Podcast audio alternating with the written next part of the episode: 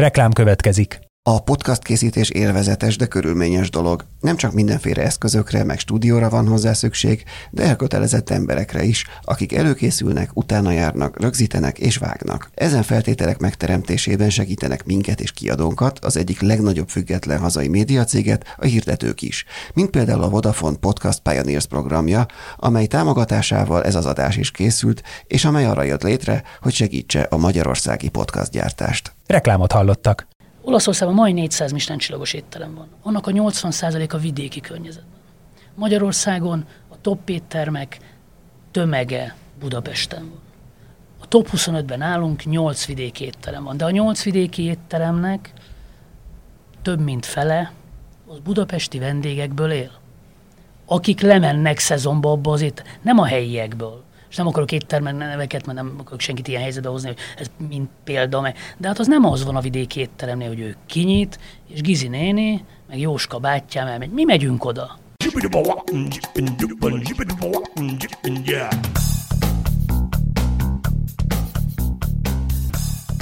Üdvözlöm a hallgatókat, ez itt a 24.hu filéző podcastja. Én Inkei Bence vagyok, és a műsorvezető társam Jankovics Márton. Sziasztok! A mai vendégünk pedig Herceg Zoltán, a Dining Guide ö, magazin felelős kiadója. Köszönjük. Sziasztok, szervusztok! Szia, köszönjük szépen, hogy elfogadtad a meghívást.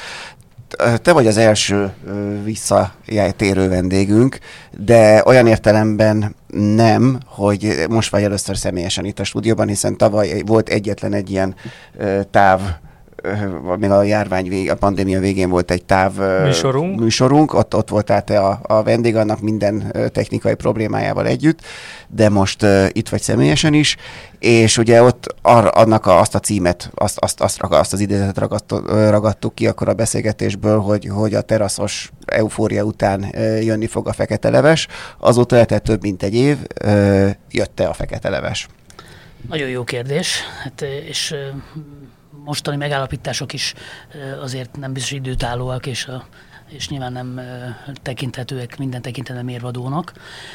Én azt látom, hogy alapvetően a teraszok nyitása után a vendéglátás a magyar turizmus által preferált vidéki helyeken egész jól elindult majd a Budapestre ez nem volt érezhető, majd jött egy nagyon váratlan fordulat számunkra, váratlan fordulat, nem reménykedtünk ebbe a pozitív helyzetben, hogy szeptembertől budapesti vendéglátóhelyek, azok a típusú vendéglátóhelyek, amelyek nemzetközi értelemben is jól megfogalmazhatóak, illetve azok a vendéglátóhelyek, amelyek meg törzsgárda, törzsközönségük volt, tehát olyan vendégek visszajártak évek óta, ők olyan hát ívet futottak be 2022. februárjáig, a, háború elindultáig, amely a 2019-es aranyévet is forgalma tekintetében meg tudta verni. Tehát gyakorlatilag a 2021 év vége nagyon-nagyon sok budapesti vendéglátóhelynek nagyon-nagyon szép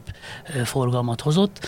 Nyilván azoknak, akik, akik nagy részben turizmusból éltek, és azokon a csapásokon hát nyitottak éttermet, illetve ott vártak vendéget, azoknak ez nem sikerült, hiszen turista nem volt olyan számban, mint az ezt megelőző Covid előtti, ugye Covid előtt, Covid után, mint az időszámítás előtt, időszámítás után aznak nem jöttek, de nagyon érdekes, hogy a magyar vendégek egyfajta nagyobb dinamikával keresték a jó minőségű szolgáltatókat.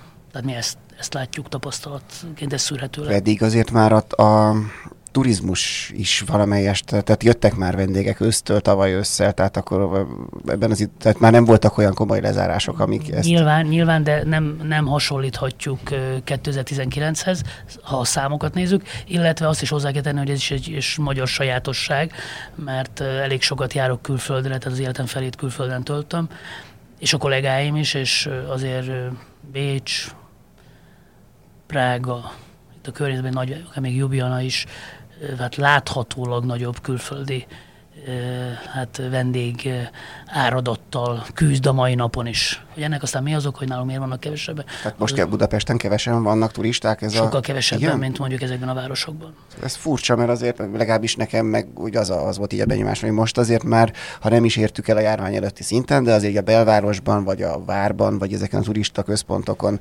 járkálva azért már Rágában, Venceltéren 10 percig mész, nem tudom, nagyon-nagyon apró léptekkel, hogy az egyik pontba elérje a másikra, ott meghaladja gyakorlatilag a 2019-es számokat, tehát a, a turizmus számai nagyon-nagyon jó 2021 őszétől, nálunk is sokkal jobb, de a szállodák töltöttségéből látható, hogy az még nem, a, de hozzá kell tennem, a május már is sokkal jobban alakult, tehát a háború az hozott egy nagy féket márciusban, április talán azt gondoltuk, hogy a húsvétnak köszönhetően az éttermek tekintetében már megindult, a szálláshelyek tekintetében azért a, most a prémium jobb minőségű szálláshelyekről beszélünk, amelyek Budapesten tömegében várták a vendégeket, azokban nem volt még olyan erős, és májustól kezdve most sokat erősödött, de azért, ha bemész a belvárosba, egy normál esti, estén azért este, mi minden nap járunk, azért nem az a szituáció, mint 19-ben. Tehát azért simán tudok közlekedni.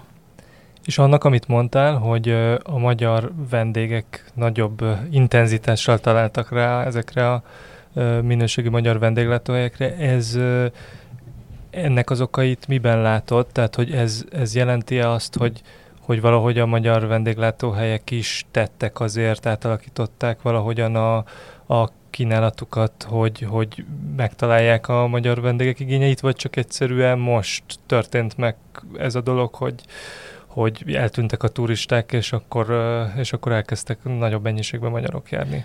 Szerintem ez egy nagyon összetett folyamat, és sok oka van, és minden benne van, amit az előbb említettél. Tehát én azt gondolom, hogy az újranyitás következtében rengeteg félelemmel a professzionálisan gondolkodó vendéglátóhelyek hát elkezdtek minden hangszere játszani. Gondolom, hogy mindenki megpróbált mindent, tehát a lehetőségei nyilván és a, és a, és a formátumának megfelelően. Tehát biztos, hogy a, hogy a, a, a versenyszférában dolgozó vendéglátóhelyek kénytelenek voltak a szolgáltatási színvonalukat, kínálatukat, minőségüket, az egészet úgy átalakítani, ahogy hogy jobban a külföldiek hiányában jobban fókuszáljon a magyar vendégekre.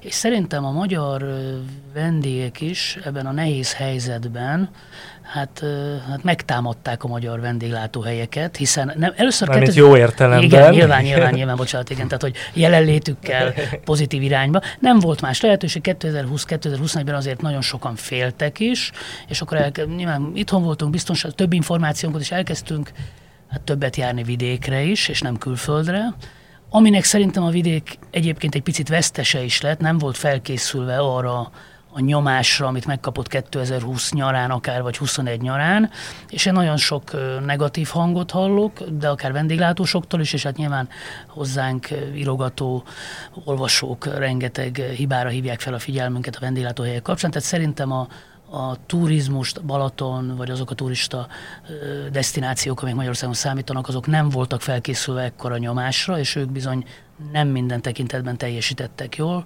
és lehet, hogy a budapesti vendéglátóhelyek ezeknek a tapasztalatoknak a megszerzése kapcsán, amit láttak, hogy mik a problémák, vagy az idő, tehát az az idő, amíg a felkészülés, tehát több idejük volt ebben erre, az profitban tette őket, de, de ezt szépen lehozták. Tehát én azt gondolom, hogy egyrészt a magyar turizmus azért, az országon belüli turizmus, a magyar turisták, a magyar vendégek tekintetében azért erősödött, mert nem mehetett el, kénytelen volt itthon maradni, ezért nagyon nyitottan egyre több vendéglátóhelyet látogatott meg, és ott talált olyan élményt, ami miatt visszatért, hát ez nem lehet másképp. Tehát ez létezik, és én szerintem ilyen értelme egy picit, hát ha valami pozitív hozadéka van ennek az egész őrületnek, ami az elmúlt két-három évben meghatározza az életünket, akkor talán az, hogy nagyobb figyelemmel tudtunk a magyar vendéglátásra fókuszálni, vendégként mondom ezt, és talán el is hittük, vagy megtapasztaltuk, hogy vannak olyan vendéglátóhelyek, amelyek azért egész jók. De ennek nem mond ellent az némileg, hogy például az elmúlt egy évben is tudunk több olyan kifejezetten a magyar, a budapesti vendéglátásnak ikonikus, vagy nagyon fontos helyeit, amik, amik bezártak, gondolok az olimpiára, gondolok a fricskára, gondolok a csalogány 26-ra, ezek mindenki, nyilván mindenkinek más-más oka volt, de azért észrevehető egy, egy komoly veszteséglista is. Biztos van még több is, ami most nem jut eszembe. Nagyon keresem a szavakat, megpróbálom most, hogy úgy tárgyilagos legyek, én ezt egészen másképp látom. Tehát alapvetően ezek között a helyek között van egy olyan, amelyik nem azért nem nyitott ki, mert hogy Covid volt, hanem azért, mert a tulajdonos társak nem tudtak a fricska tekintetében. Volt egy belső feszültség, ami, aminek semmi köze szerintem a, a Covid-hoz és a helyzethez. A többi ilyen étterem, amit említettél is, és az ezt megelőző időszakokban is említett, említhetnénk ilyen éttermeket, azok szerintem egy letisztulási folyamat végét jelentik, már pedig abban a tekintetben, hogy ezeket az úgynevezett szerzői konyhákat, amiket mondasz, ezek, ezek talán 15-20 évvel ezelőtt indultak el.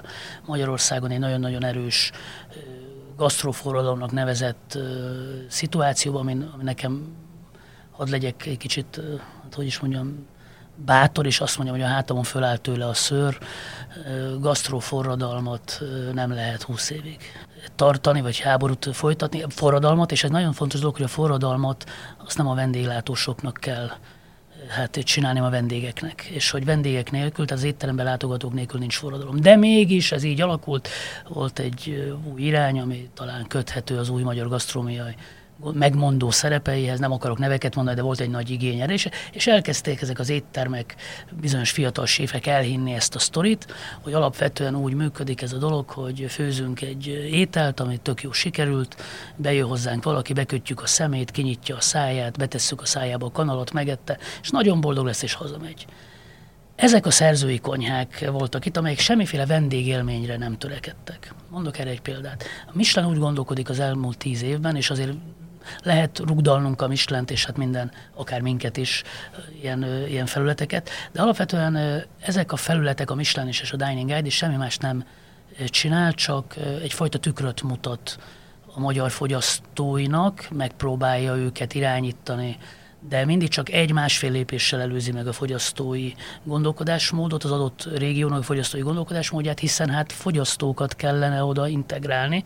Tehát nem arról van szó, hogy én elmondjam, hogy a világ három istencsillagos éttermében ott aztán mi van. Hát, hogyha a magyar fogyasztót ez nem érdekli, nem tart itt, vagy hogyha, mint egy Ferrari vevő, tehát nagyon jó, hogy a Ferrari-nak a technikai újdonságról beszélünk, de nem a mindennapjaink része, ezért nem fogunk ferrari venni. Tehát nagyon fontos az, hogy úgy integrálódjanak ezek az éttermek ebbe a mai magyar viszonyrendszerbe, hogy a fogyasztók érdekeit figyelembe kell tartani. És szerintem az történt, Há, hogy, ment ez, hogy ment ez a, a Michelin-től, tudom, a Michelin inspektoroktól, hogy gyakorlatilag évtizedeken keresztül úgy történt a Michelinben az értékelés, hogy három fő szempont volt egy étterem értékelésénél.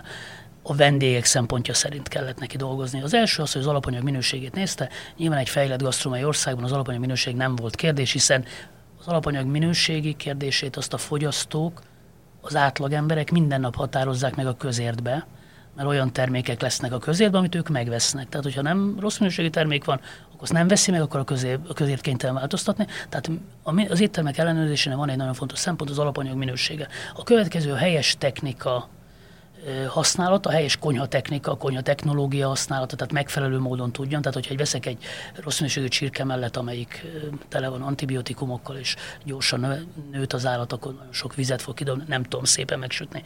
Ha nem vagyok tisztában a második lépcsővel, hogy hogyan kell egy csirke mellett megsütni különböző technikák, akkor ugye ez is sérül. De attól, hogy én ezt a kettőt tudom, attól még nem biztos, hogy kiemelkedő minőségű éttermet tudok, mert kell hozzá, és itt nagyon fontos dolog, a személyisége az étteremnek, amelyik arról szól, abban az esetben, hogy egy jó minőségű ét, alapanyagot jó minőségű munkával, egy jó ösztönös ízérzékkel hozok létre. Ez nagyon fontos kérdés, mert hogy ez minden országban más. Tehát, hogyha megszületik egy kínai gyerek, akkor reggelire nem croissant fog enni vajjal, hanem valamiféle baót, vagy, vagy valamilyen tésztát szójaszózban. Tehát ez szocializációs kérdés, ezt nem lehet egyik pillanatról másikra megváltoztatnunk, hogy én most majd akkor, nem tudom, ázsiai konyhákat nyomok Budapest, és akkor tömegében majd jönnek. Ez egy nagyon érzékeny dolog, nekünk van egy szocializációnk, egy hozott értékrendünk, ízvilágunk, és ezek az új típusú éttermek, ezek talán ebben egy picit sérültek, és elkezdtek olyan konyhákat vinni, amelyek nagyon magas minőségben dolgoztak jó alapanyagokkal, de talán nem nagyon vették figyelembe a helyi sajátosságokat, és még egy dologra nem törekedtek, a szerethetőségre. Tehát az történik, hogy van egy negyedik szempont a Michelin életében és az elmúlt tíz évben, és minden guide életében, az pedig az, hogy a story. Tehát ma már az éttermek nagy részében azért megy a vendég, mert valamiféle élethelyzetét, szituációját akarja, és ő nem OK és képzéseken végez, gasztrómiai, nem tudom, szituációba keveredik, hanem ő egy étterembe megy el, a jót akar enni. Nagyon fontos, hogy a konyha jó minőségben dolgozzon, de azon kívül nincs bekötve a szeme, nagyon sok mindent érdek, értékel a tudatalattiában is. Tehát ahhoz, hogy te holnap hova menjél, melyik éttermet választott ki, abban igenis lesz egy irányítottságot, tudatalatti. Persze meg fogod tudni magyarázni, ha elmond, megkérdezem, hogy miért, de egy döntést fogsz hozni. Na most én azt érzem, hogy a szerzői konyák abban maradtak le, hogy ők alapvetően elhitték azt a sajnos nem valós állítmányt, hogy egy gasztronómiai, egy étterem gasztronómiai értékét csak az étel minősége határozza meg. Ez egyszerűen nem igaz. Tehát egy autó, egy gépjármű minőségét se a motor technikai felkészültsége fogja csak meghatározni, hanem a megjelenése, a komfortfokozata, minden. És, és mi nem robotok vagyunk. Tehát hogy nem, hanem elmegyünk egy szituációba, és ott nagyon szenzitívek vagyunk. A Michelin tesztlapját használja a Dining Guide magyarítva, ott 60% ban éttermi élményről beszél, és 40%-on beszél a konyha teljesítményről. Álljunk meg egy pillanatra ennél, hogy ez az élmény mondjuk akkor én arra gondolnék, hogy az étterem belső építészetétől kezdve a pincérek ö, ö, odafigyeléséig és kedvességéig terjedően, ezen túl, ezeken az evidens szempontokon túl még mi, mi az, amit ebbe... Minden. Tehát amiről beszélsz, az pontosan, tehát most, tehát mint a mozi, a movie hogy hogy megyünk a moziban, mi a hívószó. Hogyha a Top én vagyok a főszereplő, valószínűleg nem látogatják ennyire mint hogyha egy híres hollywoodi szereplője van. Tehát, hogyha mondok erre egy példát. Tehát akkor a séf például az, hogy a séf szerepel a médiában. A ismertsége, ismertsége, elhelyezhetősége, a sztori elhelyezhetősége, az, hogy én ott, hogy miért mennék el a szabad időmben, a szabad pénzeszközömmel, amiért nagyon sokat dolgok, főleg, hogy a mai nehéz helyzetekben. Tehát miért mennék, ahol nem kapok minél többet? Tehát az emberek nagyon-nagyon sokat várnak egy étteremtől ma. Tehát az étterem ma francia, olasz, spanyol, klasszikus élet helyzetekben, kulturális viszonyrendszerekben sokkal többet mennek egyszerűbb éttermekbe az emberek, hiszen ezek, mint nálunk mondjuk ebédidőben, elmegyünk egy étterembe, veszünk. Ott abban az étteremben nem élményt szerzünk, hanem egy tisztességes konyhát szeretnénk rövid időn belül, hiszen nincs időnk, és meg kell oldanunk egy étkezést. Ez Magyarországon nem alakult ki, nem innen jöttünk, tömegében nincs rá igényünk. A legfontosabb szempont itt az ár, nem tehetünk róla, nem keresünk olyan jól, és nem tudunk kifizetni 10 eurót, 15-öt minden nap egy család életében a két felnőtt pénzkereső egy ebédre. Ezért innentől kezdve ezek a minőségek elmaradtak, így a szocializációja is elmaradt. És ezek az úgynevezett szerzői konyák, amiket az előbb említettél, hogy bezártak, ezek nagy többségében tulajdonképpen olyan helyzeteket oldottak volna meg Nyugat-Európában, ami a mindennapi élethelyzet, ben szükségem van, tehát beugrok valahova, elmegyek Párizsba egy ilyen helyre, nem várok semmit, azt tudom, hogy jó árérték arányban egy gyors megoldást kapok. De Magyarországon nem ez történt, hanem ezek a helyek valami furcsa oknál fogva, gladiátor képző intézmények jelentek meg a média, és elkezdődött ennek a nagy hype hogy hát itt aztán is. És tényleg nagyon jó minőségben, és nagyon jól. Csak egy dolgot felejtettek, hogy a vendéglátás ennél komplexebb, nagy tömegű vendég megjelent ezen a helyzet, ebben a helyzetben, igénybe vett egy szolgáltatást, ami már azért este pénzbe is került, tehát, tehát a magyar viszonyok között 15-20 ezer forint egy vacsorára per fő azért az, azért az már jelentős pénzeszköznek számít, tehát az már tényleg sokba kerül, és nem kapta meg azt azért, elment és nem értette. És akkor ezek a helyek ebben nem voltak felkészülve, és ezekből az emberek, helyekből kiszerettek bizonyos értem az emberek. Én olvastam azt a rengeteg posztot és azt a rengeteg hírt, ami megelőzi, ezek, vagy megelőzi az éttermek zárását. Én mindig azt kérdem, hogy az a rengeteg ember, aki ezt érez, miért nem ment el oda? azelőtt. Hmm. Miért nem tartotta ezt a helyet életben? Miért nem változtatta meg? Azt a helyet az ő, mert az, a helyek nyitottak, hogy meghallják, hogy mit kell csinálni. Tehát én ebben egy picit szkeptikusabb vagyok, tehát én azt látom, és ez nem minőségi kérdés, hanem elsősorban, hogy gondolkodnak az emberek. Hát szemlélet. Kérdés. Szemléletmód. Én még azt gondolom, hogy egy professzionális minőségű konyhai munkát egy gyenge éttermi szerviz, a szerviz, mint az őt körbevevő világ, a sztori, a felszolgálás minősége, a hely minősége, minden, az le tud húzni és egy közepes, erős gasztronómiai minőséget egy professzionális szolgáltatási környezet pedig meg tud emelni. Ilyenek vagyunk. És akkor mennyire látod, hogy ez a generációváltás, mert ugye valahogy úgy fogalmaztál, hogy egy letisztulási folyamat lezárlata az, hogy bezártak ezek a típusú, ezt a szemléletet még nem értő, vagy átállni nem tudó szerzői konyhák. És kellő számban vagy, hogy mondjam, tömegben látod megjelenni azokat, akik már értik ezt a szemléletet? Igen, tehát én azt gondolom, hogy nem, nem is azt mondom, hogy nem értik, tehát én azt gondolom, hogy a bonyolult a helyzet, ennél bonyolultabb, mert eszközük sincs rá. Tehát ezek, a kis éttermek alul finanszírozott szituációkból születtek meg, majd követték a rengeteg gazdasági szituáció, ami Magyarországot sújtotta, ezek megkapták még ezt a sztorit. A vendég ez miatt azt látta, hiszen ezt tovább kellett hárítani, hogy a történet drágult, tehát többe került, és a vendégnek hiányérzete volt. Erről nem tehet, nem képes, egy kis étterem az teszi a dolgát, megy előre. Na most nem azt gondolom, hogy ett, a letisztulását az egy erős szó azért, tehát azt gondolom, hogy nem is letisztult ez, az, hanem, hanem hogy gyakorlatilag a helyére került, mert ha nem megy vendég, akkor az nincs étterem. Tehát, azért, tehát nem, ezek nem szakácsversenyhelyek. Ezek éttermek. Ezek itt ne, nem arról szól, hogy ki hogy szuvidál meg egy tányért. Ez egy étterem. Te mész, vagy nem mész. Meg kell találnod a törzsközönségedet. Ha a törzsközönséged erős, nem fogsz bezárni. Mert akkor a többi étterem tudta érvényesíteni a drágább munkaerőből adódó többletköltséget, oda meg elmentek a vendégek, a többihez nem. Tehát én azt mondom, hogy van egy új generáció, aki ennél érzékenyebb, ugyanebben a szegmensben. Tehát én látom azt, hogy aki szerzői konyhát visz ma, most például van egy nagyon jó élményem, nagyon fiatal ö, étterem és nagyon fiatal séf ö, Balatonon, most nyitott talán egy hónapja, úgy hívják, hogy vasüzlet, és ott bemegyek egy nagyon, nagyon jó környezetbe, egy pici étterembe, látok helyes fiatal srácokat, és nem túl bonyolultak. Tehát nem az, hogy kalamánszit citrom, hogy nem tudom, nem akarnak Ázsiát, nem akarnak őrületeket, hanem érthető, jó minőségű, magas színvonalú magyar konyhát visz, nem a megszokottat, tehát progresszív a megközelítés, de nem több. És meg is kérdezik, hogy hát segítséget kérnek, hát, ha megismertek, hogy ez a fiú még utána futott a parkon, és egy-két mondatot mondja, hogy mondom, vendégként jöttem, itt nagyon jól éreztem magam, ne roncsd el. És látom, és hát lement, voltunk egy tesztelés szituációba, és nem kaptunk helyet. És sorba állnak. Nem a, ez nem, nem Füreden a, a, a, a csapás irányba van, hanem valahol a hegytetőn, egy vasüzlet tetején, egy jó húzású. Ilyen, vagy kimegyek egy kicsit más szituáció, a rutinba, a Budaörs, uh-huh. és kimegyek, és ott van helyes, fiatal, dinamikusan gondolkodó srácok, akik beszélgetnek, akik érzik ezt a műfaj. Ennek a műfajnak nagyon fontos, hogy van egy, van egy dinamikája a szerzői konyháknak, van egy közvetlensége, van egy, az is egy sztori. Tehát itt, itt én most nem azt várom, hogy nem tudom, a, a PAK vagy a Heston Blumentállal találkozzak egy pince étteremmel Budapesten, hanem helyére, vendégek ilyenek.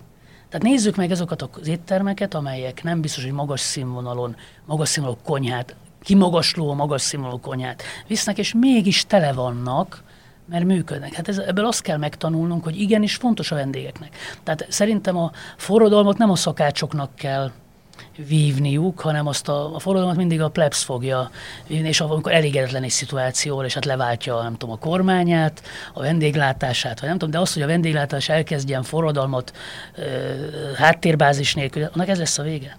Tehát én, én azt látom, és ettől féltem, bocsánat, még egy nehéz lelőni is engem, annyira hiszek és ez egy nagyon fontos téma ma.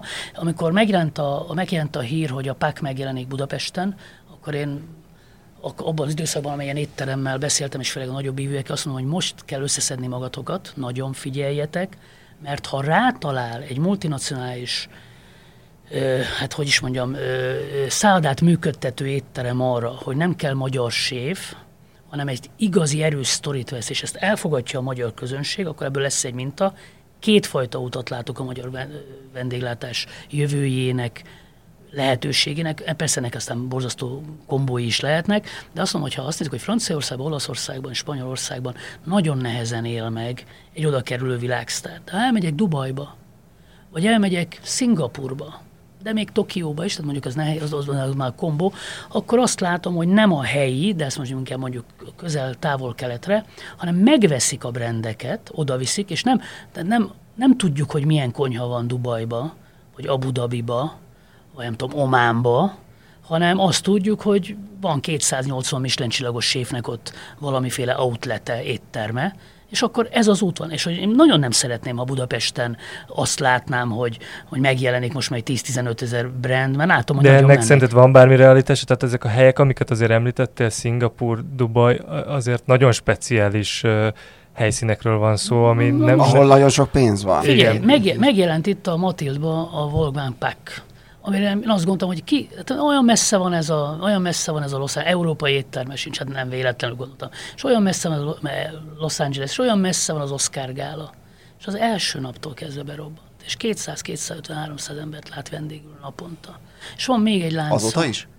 Fullon van, nem kapsz helyet. Tehát tesztelés, próbálunk helyet foglalni, most is voltunk, nem kaptunk. Tehát én, én is becsattogtam, nem hittem el, és hát tele, tele van az étterem. Na most én azt, azt szeretném ezzel jelezni, hogy a vendégek, akik ilyen irányú érdeklődése, nem a pákhoz mennek el enni, hanem azt a sztorit, amit ott tapasztalnak, egy világos, casual, jó ételekkel operáló, érthető, feldolgozható gasztrómiát nyújt a mindennapokban, nem három Michelin csillagot, nem őrül meg, nem kezdi el 42 órát, nem tudom, 62 fokon után, hát és nincs hozzá sztori. Azt mondta nekem egy Michelin inspektor itt Budapesten, hogy, hogy néha enni is szeretne, és bizonyos tekintetben nem szeretne OK és képzést hallgatni, mert, nem, mert hogyha nem beszéli a nyelvet, akkor is egy ételről el kell tudnia dönteni, hogy jó vagy rossz. Tehát sok esetben ez a magyar gasztronómia volt egy ilyen, talán ma ez nem érhető tetten, hogy az őrületről beszéltünk. Elmondtuk a vendégnek. A vendég nem biztos, hogy akarja azt tudni, hogy hogy fejlesztetted meg a, a Michelin gyára gumiját, és akkor elmondjuk neki, hogy mi, milyen, hanem hogy meg bemegy a boltba, megveszi a gumit, fölteszi az autóról, nem tudom, és az ment, ha érdeklődő elolvas. És nálunk egy kicsit, de nyilván ez a dolgokkal természetéből ered, és én ezt, és én ezt én vendéglátósok is nagyon értem, hogy miért csinálják. Én magam is tettem ezt, tehát hogy nem próbálom ezt itt nagyon, de én aztán át kellett ülnöm ide, ahol ti is ültök a vendégek, tehát a vendég nagyon-nagyon-nagyon érzékenyen érkezik, és nem biztos, hogy mindig arra a sztorira. És egyébként igen, ezt csak akartam csak ezt hozzáfűzni, hogy, hogy egész más az, hogyha mondjuk egy elén tesznek valami számomra értelmezhetetlen, nagyon progresszív ételt, és elkezdik a technológiai készülését, vagy elkészítését elmagyarázni, mint hogyha az egésznek valahogy tényleg van egy olyan története, ami, ami inkább történetként elmesélhető, és az egész szemléletről szól, és amihez tök hamar meg lehet érteni, és lehet kötődni hozzá.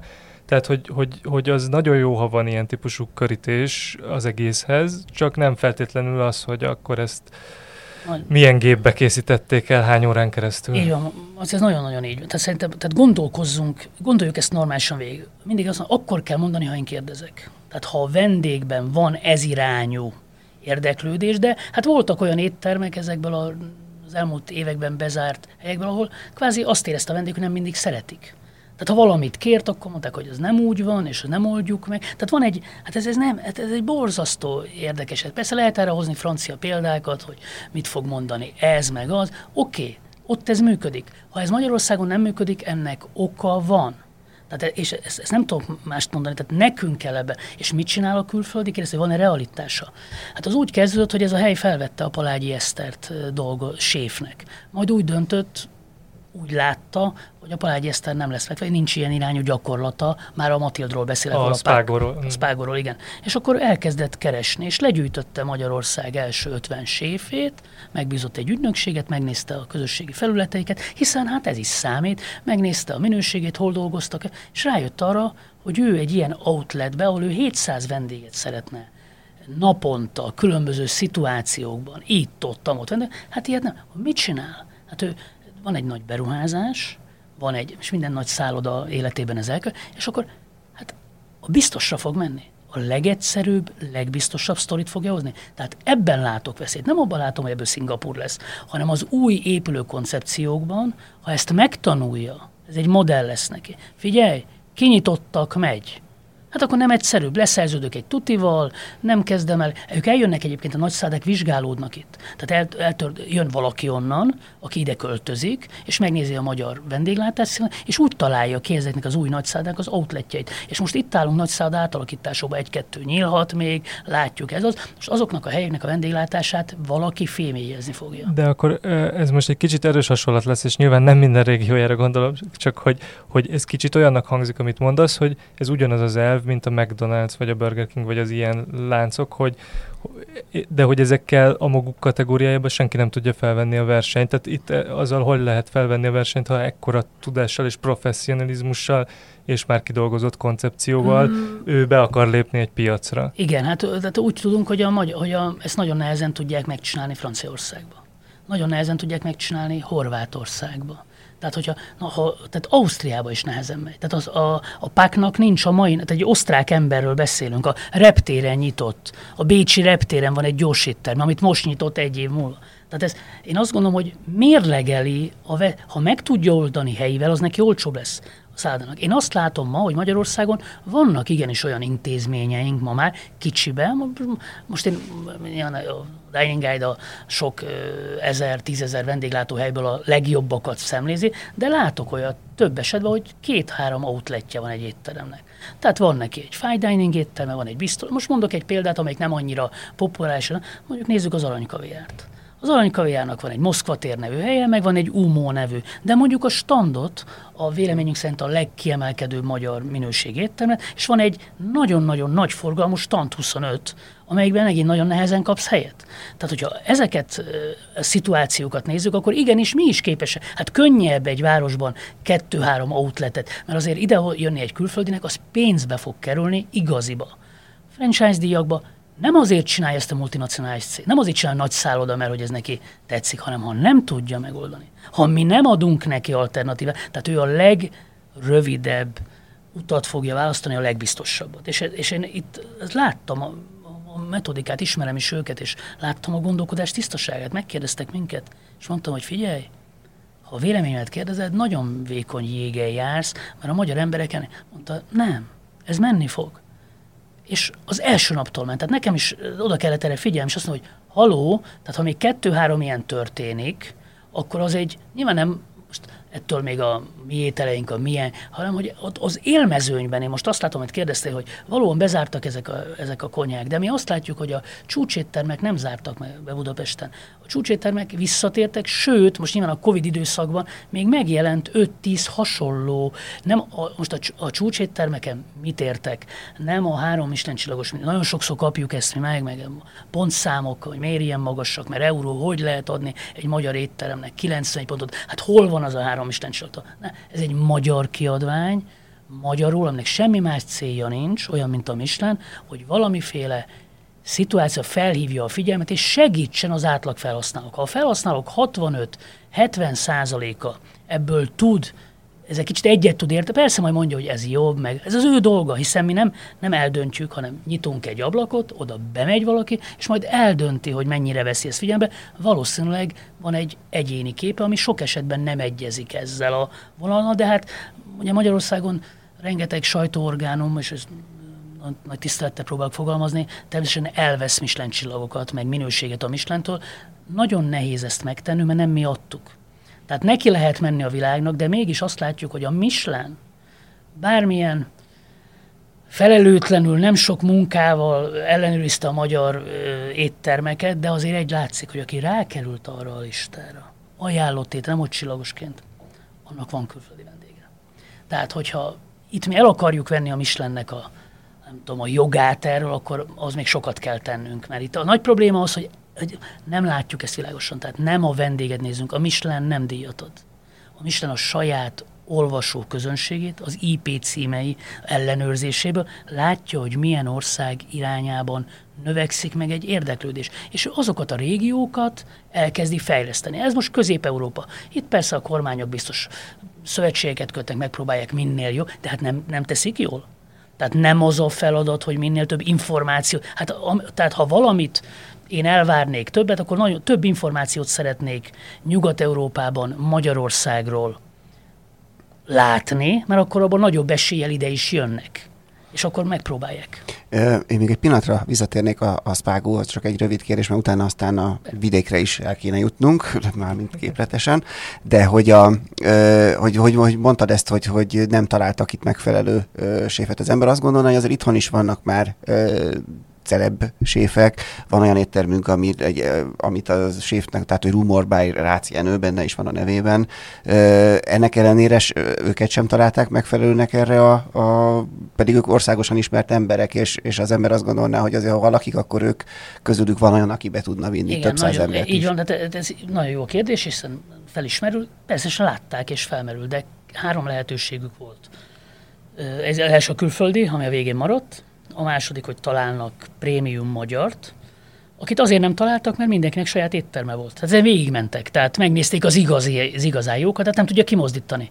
És a harmadik, ami a legnagyobb problémát jelentette, hogyha találtak is volna ilyet, hol, hol szerzett volna gyakorlatot ezekből az éttermekből egy séf egy napi 200 fős étteremre, meg egy nyitó kávéházra, meg egy sushi bárra, nem tudom, itt 700 fős outlet. Hát ezt nem bízhatjuk rá, tehát ezt, ez egy nagyon-nagyon meredek játék. Tehát itt nekünk nem, mi, mi, mi történik? A magyar séf nem tehet erről, a magyar étterem nem tehet erről. Nem, nincs meg neki ez. Mert hogy a magyar szállodák, tisztelet a kivételnek, mondjuk azt mondom, talán a Four Seasons-ben láthatjuk ezt a, a, a prémium szállodában, ahol ezzel foglalkoztak. A többi szállodának az étterme nem létezik számunkra. Ha számunkra nem létezik magyar, tehát ha nem tudsz mondani nekem három séfet, magyar száll, négyet, akkor nem járunk oda, pedig mi most foglalkozunk ezzel a témával, akkor azt jelenti, hogy ezek a szállodák elhanyagolták az outletet, és az elmúlt 10-15 évben a nyugat-európai, nem is a nyugat-európai, a világ összes prémium luxury szállodája, az az outlet, az éttermeit, úgy hívják a vendéglátó szállodákban, hogy hány outleted van, azokat megpróbálta felhozni. Régen azt mondták a franciák, én még abban nőttem fel Olaszországban is, hogy ahol alszol, ott nem eszel. Tehát elmész Párizsban, alszol a, nem tudom, a Four Seasons-be, de ott biztos, hát most pont az nem jó példa, mert egy nagyon jó étterem is van, de hogy alapvetően így nem eszünk. És akkor az történt, hogy az elmúlt 15 évben, hát ki nem menjek már onnan. Hát rájöttek arra, hogy hát nem az, hogy az csak egy meg kell oldani a reggelit, meg az ebédet. Tehát a magyar szállodák nagy többségében megoldják ezt a szituációt. Na most én nem szeretnék megoldást lenni, vagy egy megoldást kapni. Én jót szeretnék. Ez, hogy elmegyek valahova, van a zsebembe pénz, szabad időm, szabad pénzeszközöm, jobbat szeretnék kapni, mint otthon. Hát az a minimum, nem, ha pénzt költök valamire. Hát jobb ételt szeretnék, vagy legalábbis érzékenyebb dolog. Na, ezt nem nagyon vettük figyelem. Tehát szerintem itt van a, a, a dolog, tehát hogy mi vendégként a mindennapokban nem kényszerítjük ki ezt a vendéglátóhelyektől. A vendéglátóhely nagyon érzi. Hát miért változnék? Hát ha, ne, hát ha én jövök, ha tele van, hát akkor azt nyom, hát akkor biztos jó.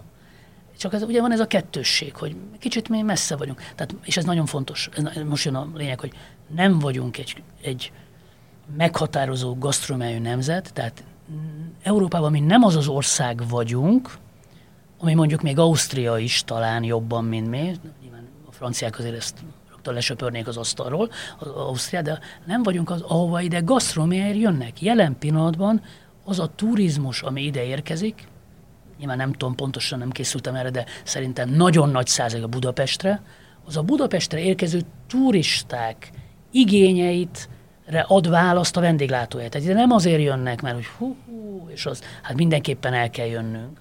Na de ha három-négy ilyen helyünk már lenne nemzetközi értelemben is, amin a Spágó segít, Hát a CNN-nek volt itt egy, egy, egy, egy műsora, amiben a, amiben a Pák mutatta be Budapestet.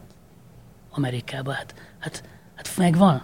Hát, hogy, hát, hogy ideig, tehát, hogy mi, mi, ez a lényeg? Tehát, de most, hogyha, és persze, és vannak magyar csúcséttermek, és reménykedjünk, hogy lesz gyorsan magyar kétcsillagos csúcsétterem, az már egy erős hívószó. És ezek, és akár a Jenő, akár a többi, ezek a, ez a top 20-30, amely az elején van, az tud olyan lenni, hogy előbb-utóbb már ismered, mint Bécsbe, és akkor majd ez elkövetkezik. De ez nem lehet egy szerzői konyha egy pincében, ahol nem beszéljük a nyelvet, ahol nincs egy tányér, két egyforma tányér, sok esetben, bocsánat, és még bonyolultak is vagyunk. Ez tök oké okay Londonba. A nagyvá, ez, ez, ez egy réteg, és itthon is egy réteg, de ez a réteg ma Magyarországon nem volt olyan vastag, tehát nekünk erős, masszív, hogy is mondjam, erős szolgáltatás színvonalú és jó, komplex éttermi kell juttat, szolgáltatnunk, mert azok a vendégek, akik ide jönnek, azok járnak máshol is. Tehát nem, nem itt fogjuk őket megtanítani. Ők fognak minket erre megtanítani. És nézni kell, hogy ők mit és hogyan fogyasztanak, mert hát hiszen jó lenne, ha nyugatról vennénk példát, nem minden esetben itt a, a gasztrómai példákat mondjuk a keleti országokban. Bocsánat, hogy ez... De uh, akkor ugye most megint a gasztroturizmus, meg általában a turizmus hatása a gasztronómiára jött be. Visszautalva kicsit a beszélgetésünk elejére, az a folyamat, hogy ugye inkább a magyar vendégek oda találtak, vagy visszataláltak Jobbakrat. az éttermekbe. Ez, tehát, tehát, hogy te azt ö, prognosztizálod, hogy mondjuk ha visszatér tényleg teljesen az élet, és a turizmus is újra beindul, és akár még tovább szárnyal, mint mondjuk 2019-es szint volt, akkor visszaállnak az éttermek arra a régi rendre, vagy ráéreznek annak az ízére, és inkább a, ennél maradva, hogy ez nem tud olyan könnyen elapadni egy váratlan világeseménytől, a helyi igényekre fognak továbbra is fókuszálni? Szerintem ez egy, tehát szerintem ez egy nem, nem tudatos folyamat. Itt nagyon, sajnos nem látom a gyors visszatérést a, a 2019 számoknak, azért nem, mert, mert tényleg azért a háború miatt Európa a világ és gazdasági válságban van. Tehát itt most szerintem, ami következik, az nagyon fog fájni. Az éttermekben, a jó éttermekben 20, minimum 20-30 százalékos áremelés történt szeptembertől, októbertől a mai napig, és az éttermek ettől nem lesznek gazdagabbak. Tehát tényleg valóban azt látom, hogy itt pengejelen táncolnak, tehát nyilván nehéz ez fogyasztóként hát megerősíteni, hogy de jó, hogy drágább, nyilván nem jó, de ezt a közért is drágább, meg nem tudom, a, az elektromos energia, mindenféle ö, energetika sokba kerül a munkaerőről, és beszéljünk, de arról is határozott véleményem van már, hogy nagyon sokat, nem, mert nem Magyarország alakítom ki, nem itt, nem itt próbálok meg ebbe a lavorba, nem tudom, csapkolódni, hanem ez egy nagy parabol, fel kell emelkedni, és ezt úgy kell nézni, és rengeteg információra van szükség, hogy mi ez a folyamat, és hogy nem fogjuk tudni megváltoztatni csak azon, hogy kiabálunk ezekről a dolgokról. Tehát én azt mondom, hogy visszatérve az eredeti kérdésre, hogy mi fog történni. Szerintem a magyar sajátosságára, ha rátalál egy étterem, mindenki a saját maga, azt meg fogja tartani, mert az az ő identitása, entitása. Az, hogy mennyire fog ránk koncentrálni, ha megjelenít egy nagy tömegű külföldi, hát hogyha egy étterem tele van, és hogyha tudja emelni az árait, mert hogy hatékonyan kell, még jobb szolgáltást akar, és nyilván profitot is szeretne, ha elkezdődne egy ilyen helyzet, és hogyha mondjuk az áremelkedésben a magyar fogyasztó nem tudná tartani a versenyt, akkor nyilvánvalóan átvenné a szerepét a külföldi. Jelen pillanatban nem tartunk itt, ez világon mindenhol így van, az európai nagyvárosokban ez mindenhol tetten érhető, nagyon magasak az árak, hiszen a turisták többet fognak fizetni, ott de ez alatt megjelenhetne, tehát ha ez a helyzet következne be, akkor az üzleti modell mintája az egyel alatta lévő minőségi szintet meghúzna, mert észrevesz, hogy igenis ez egy, ez egy gondolkodásmód. Tehát szerintem ez mintának nagyon jó. Tehát mindig azt mondja a Michelin, azért mondom, mert a Michelin, hát mégiscsak száz évet is megélt, vagy tonnál többet jóval, azt mondja, hogy regionális konyha, regionális vendég nélkül nem létezik. Tehát ha bemegyek egy étterembe, és ott nincs vendég, a saj, hát az nem létezik. Tehát az, hát milyen étterem az, aminek nincs vend? Tehát ha nyitok egy éttermet, nem tudom, karcagon, hát jó lenne azért, ha mondjuk, hogy a karcagiak is megjelennének így. Hát vagy persze csinálhatok egy őrületet, látunk ilyet a fotballban is, vagy nem tudom, kis településeken nagy sztorik épülnek, és van ilyen a világban is, nem csak itt, de a gasztrómiában azért a régiónak van egy, tehát nem, nem, nem tudok egy, tehát nem hiszem el, hogy mondjuk a Heston Blumenthalnak eszébe jutna karcagon egy éttermet nyitni a minek. Tehát, ő, tehát, ő, tehát a gasztrómia mindig követni fogja a turizmust, az erős turizmus, vagy a külföldi, és alapvetően, ha meg én vidé, és mondom én vidéki éttermesként, hogy vidéken volt étterem Székesfehérváron, és nem csináltam jól. Magamnak csináltam éttermet sok esetben nem biztos a helyieknek, és ha valamit elrontottam, akkor talán az, hogy nagyon sok vendégem volt, nagyon sok külföldi, mert a multinacionális cégem adták, de nem folytottam megfelelő energiát tíz évvel ezelőtt arra, hogy én ott, ha nem értettek meg, akkor én abban megnyugodtam, és nem, hogy nem értett, hogy úgy éreztem, hogy én nagyon okos vagyok. És a meg nem értett uh, étterem igen. tulajdonos, Rengeteg a meg nem értett van. művész után, igen. Kvázi.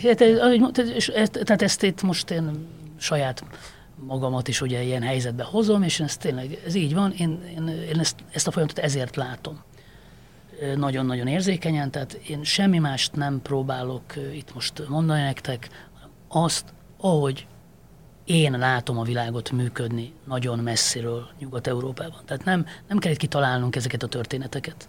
Tehát ha mindig azt szoktam mondani, hogy ha fáj a fogam, akkor nem műkörmöshöz megyek, hanem fogorvoshoz.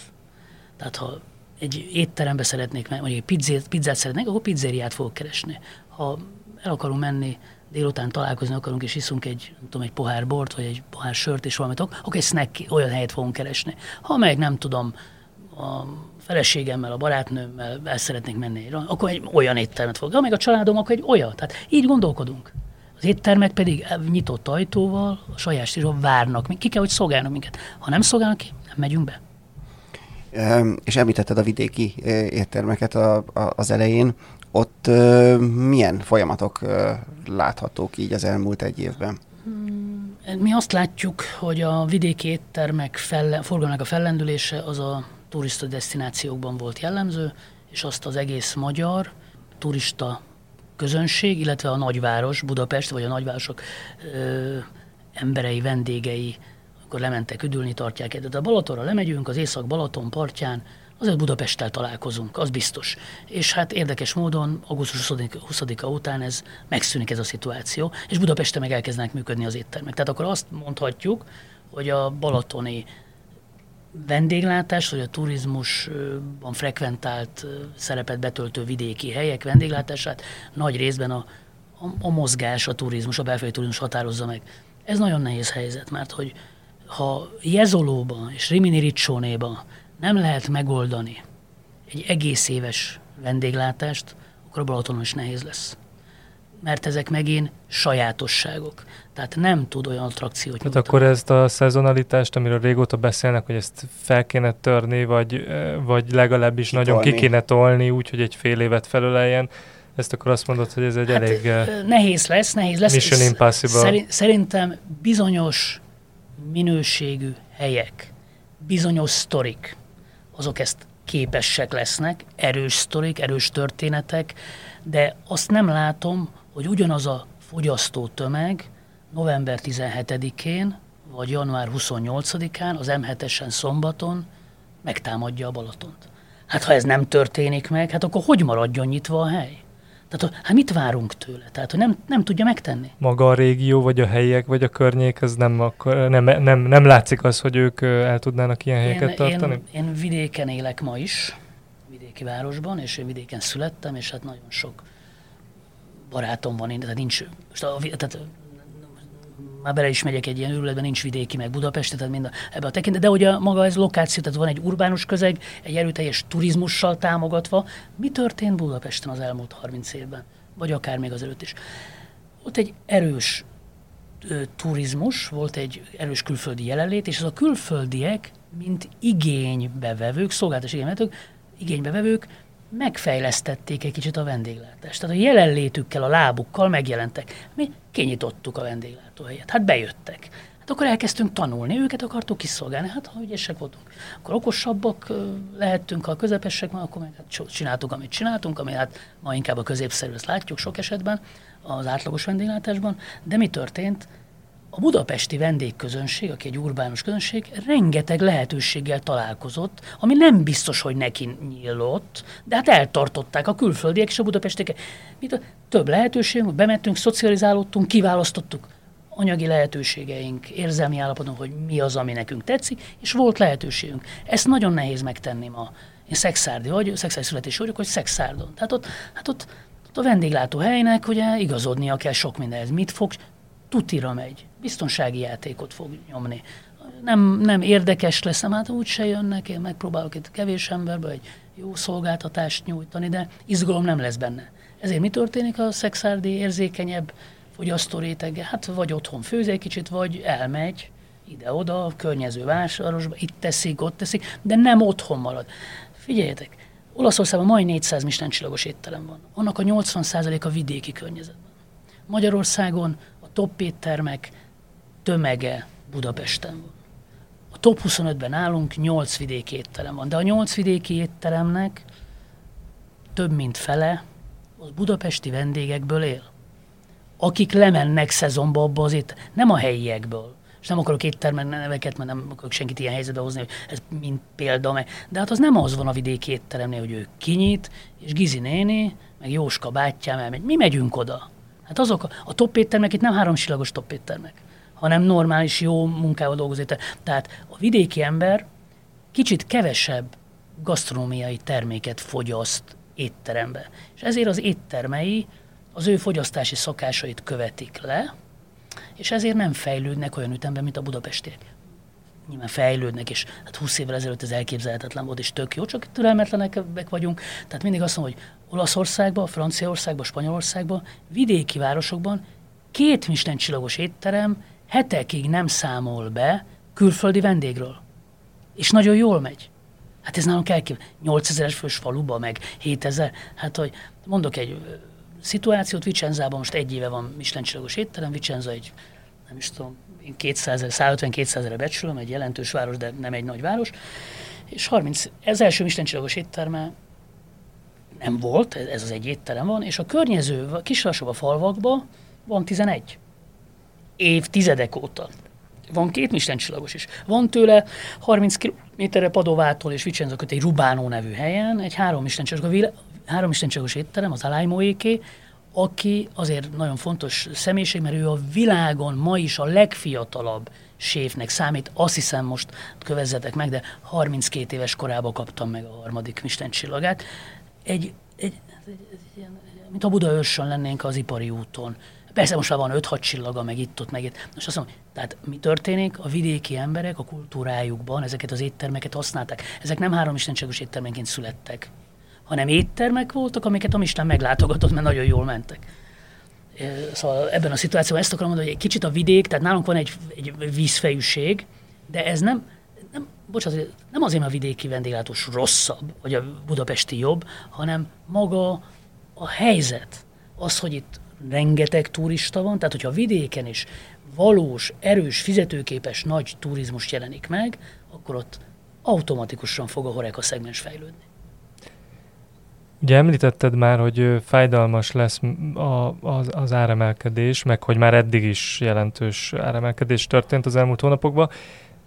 Ezt mégis egy, egy picit részletesebben ki tudod fejteni, hogy, hogy nyilván ezek rettentő bizonytalanok, főleg, hogyha a háború hatásait, meg távlatait vesszük, és annak az ugye élme- élelmiszer árakra, meg minden egyéb ára, ára gyakorolt hatásait, de mégiscsak, hogy, hogy például az, hogyha ez folytatódik, ilyen ütemben ez az áremelkedés, akkor és oké, okay, hogy a boltok polcain is drágulnak a dolgok, de hogy ilyenkor ismerjük-e annyira a vendégek, magyar vendégek pszichológiáját, hogy nem a szolgáltatásokat vágják-e vissza először, vagy az, hogy elmenjenek étterembe, hanem inkább megnézik, mi az akciós a boltban. Hát látszik, hogy mozgékony vagy te is itt élsz, hát ez történik. Tehát alapvetően hát megint... De ez mi- akkor egy nagyon nagy fenyegetés. Mi, ö, mit a, tud tenni? Most néz, még, nézzük végig, tehát hogy mi, mit jelent az infláció? Nyilván ö, emelkednek az árak. Ugye van egy az inflációt ö, hát, ö, kordában tartó fizetésemelkedés, de hát azért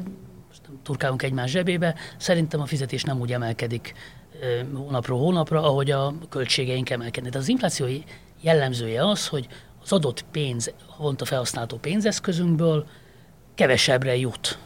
Tehát, hogyha mondjuk kerestem 100 egységet, és most a költségeim 120 egység lesznek, akkor 100 egységen maradt, akkor valószínűleg 20%-ban valahol csökkenteni fogok. Hát meg kell oldanom 100 egységből.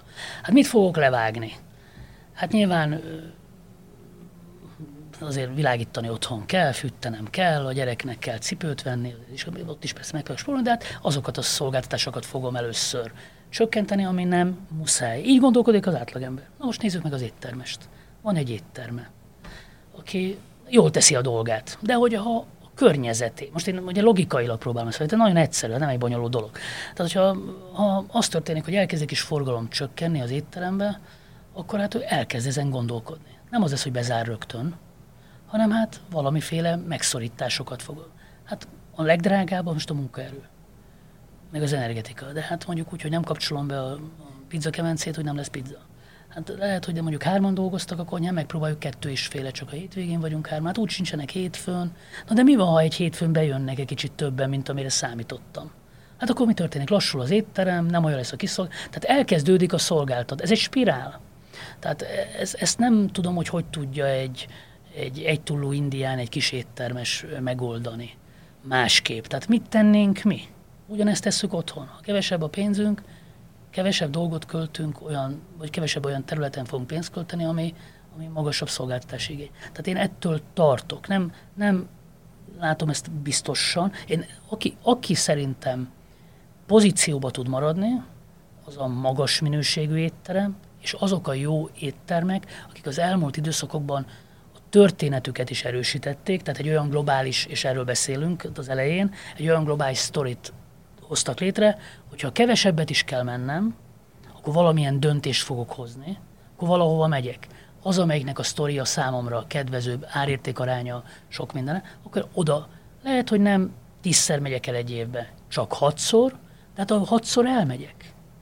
Tehát lesz olyan, aki ezen nem veszi észre, lesz, aki egy kicsit gyengébb, és lesz sajnos, és szerintem a sztori nélküli, mindennapokat kiszolgáló vidéki éttermek lesznek azok, akik már most is nagyon rossz bőrbe vannak, tehát amit kérdeztetek, hogy hogy mennek ezek az éttermek, ezek az éttermek nem tértek még a Covid-ból vissza, hiszen, hiszen a turizmus nem adott nekik, tehát rengeteg olyan település van, a magyar vidéken, ahol nincs jelentős turizmus. És akkor most jön még egy legalább akkor a Szerintem nagyobb.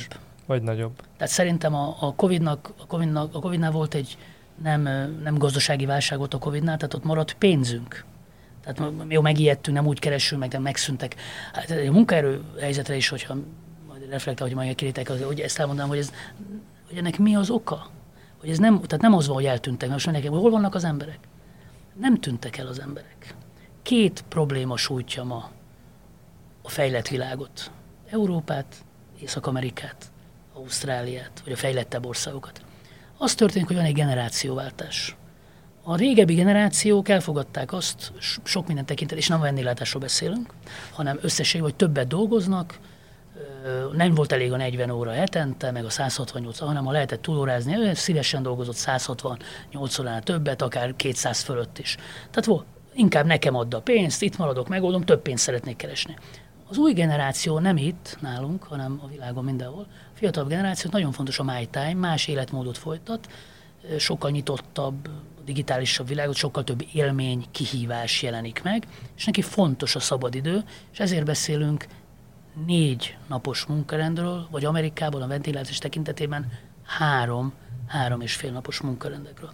Ez az egyik szituáció, ez már tíz éve benne van a levegőben, tehát beszélünk, a ne, nem akarnak jönni a fiatalok, vagy ha jönnek, nem töltenek el öt évet egy munkahelyen, hanem egy év után meg fél év után, három nap után megfejtették a sztorit, szívibe jól mutat, jó, és már itt termet akarna nyitni 25 évesen, mert a Gordon Ramsay minta van. Nem az, hogy bemegyek 8 évig dolgozok, és itt szó. Ez eltűnt az, hogy 6 napokat dolgoztak 14 órában, nem akar már így élni. Ez az egyik.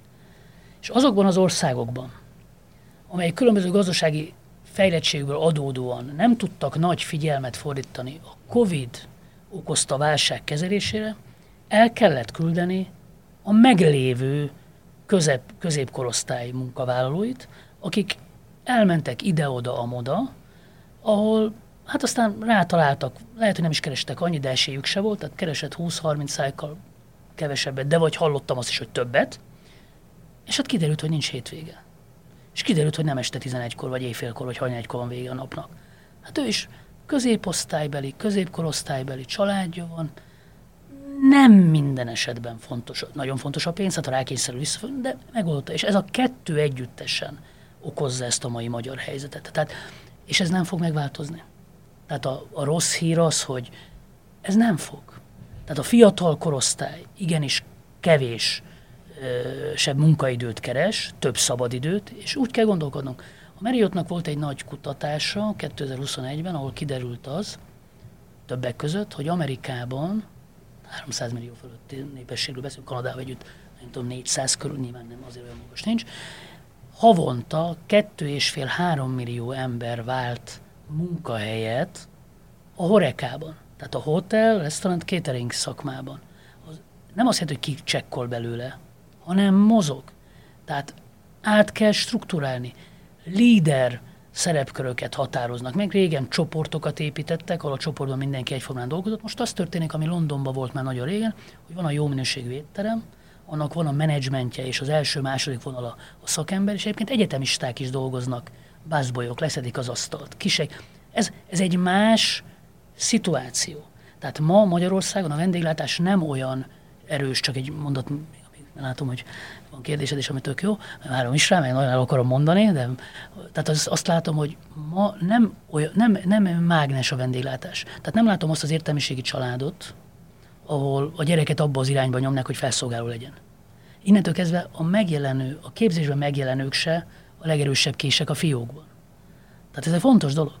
De akkor létezik olyan modell, azt mondod a világban, ami ehhez tud adaptálódni, ehhez a munkaerőhiányhoz valamennyire nyilván, és nem egy ilyen állandó küszködés, mindennapi küszködés és szolgáltatás minőségcsökkentés és, be, és végső soron bezárás a, a vége, meg csőd, hanem, hanem tud adaptálódni ez a helyzethez egy más típusú szervezetfejlesztés. Hát igen, tehát a szervezetfejlesztés a lényeg, tehát egy nagy multinacionális cég ezeket a jelöket már előbb levette. És erre neki reak, tehát az akcióra reakció lesz mindig és nincs más lehetőség. Átalakította a szervezeti működését, egy dolgot azért megjegyezhetünk, a szolgáltatás színvonal alapvetően csökken mindenhol a világban. Tehát a prémium, magas szintű szolgáltatások, az extrém áruk, a három istencsillagos éttermek, a két istencsillagos éttermek, azok ott nagyon feszesek szervizben. Egyébként az átlagos helyeknél sokkal megértőbbek ma a vendégek, tehát teljesen normális dolog, hogy nem beszél nyelvet a felszolgáló, ahol dolgozik. Mondjuk, for, tehát hogy kiszolgál, és nem biztos, hogy érti, amit mondanak neki, és de, de a hozzáállása jó, de nem képzett. Én azt gondolom, hogy ez lesz ennek az útja, hogy bizonyos tekintetben megjelenünk az, hogy, hogy más fogja felvenni az étterembe a rendelést, mint régen volt, és más fogja kihozni a tányért. És hogyha azzal próbálsz meg beszélgetni, aki csak a tányért leteszi eléd, akkor észre fogod venni, hogy kicsit szűkebb a keresztmetszet, ő nem azért van ott. Más protokollrendek alapján nincs más megoldás. Tehát ha nem megyünk tömegébe vissza, tehát mi történt? a heti öt napból visszamegyünk a háromra, hát ez egy 40%-os munkaerőcsökkenés. Ezzel szemben még, hát azt történt, hogy a Covid miatt meg még el is pálya elhagyók lettek, hát ez ma, hát ma kezelhetetlen. Persze egy kis étterem megint ebben mit tud tenni? Tehát próbálja túlélni ezt a kaotikus állapotot. De alapvetően fel kell, el kell fogadni ezt a szituációt, és ennek tekintetében kell gondolkodni. Nem lehet elvárni, hát volt egy nagy hír, most mindenki talán ti is foglalkoztatok vele, hogy hát 800 ezer forintért nincsen séfhelyettes. Ez nem igaz. Annak a helynek nincs 800 ezer forintért séfhelyettese. Tehát a szituáció úgy működik, hogy kihagyja ott az áll. Persze, hát van ígéret, meg hogy egész évben tartunk. Miből tartaná? Kettő hónap működésből? Hát ezt nem hiszi el a munkavállaló. Hát, tehát, hogy az a hely ezt nem tudja kitermelni. Az üzleti modell kell átalakítani.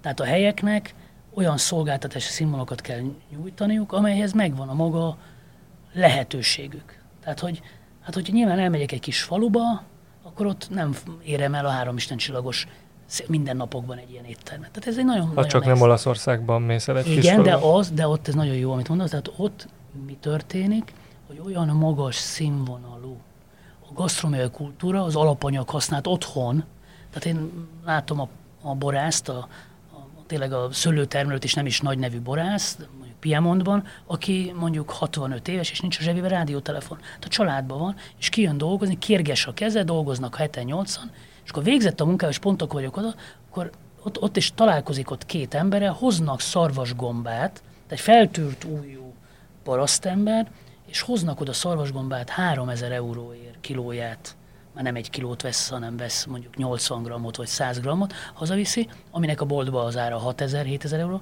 de hazaviszi vacsorára, és azt ráreszeli a, a házi 30 tojással készült, nem tudom, Tejeri nevű tésztáját, a tajárin, ami ott nagyon... Tehát, hogy mi történik, életben tartja a szarvasgomba termel, meg, tehát, hogy a Hozelitto az a világ legdrágább sonkája, spanyol példát mondjak, hogy ne olaszt. És a Hozelittónál voltunk talán több évvel ezelőtt egy-két barátom, és azt mondta, hogy azért nem tud többet eladni, mert hogy a hogy Spanyolországban megeszik a termékének a 60%-át, mert egy koldus is eszik hetente egyszer 20 euróért 10 deka Jose Hozelittót, vagy azt mondja, hogy én ezeket a maga. Tehát mitől, van egy magas gasztronómiai kultúra. Nekünk ez nem adatott meg.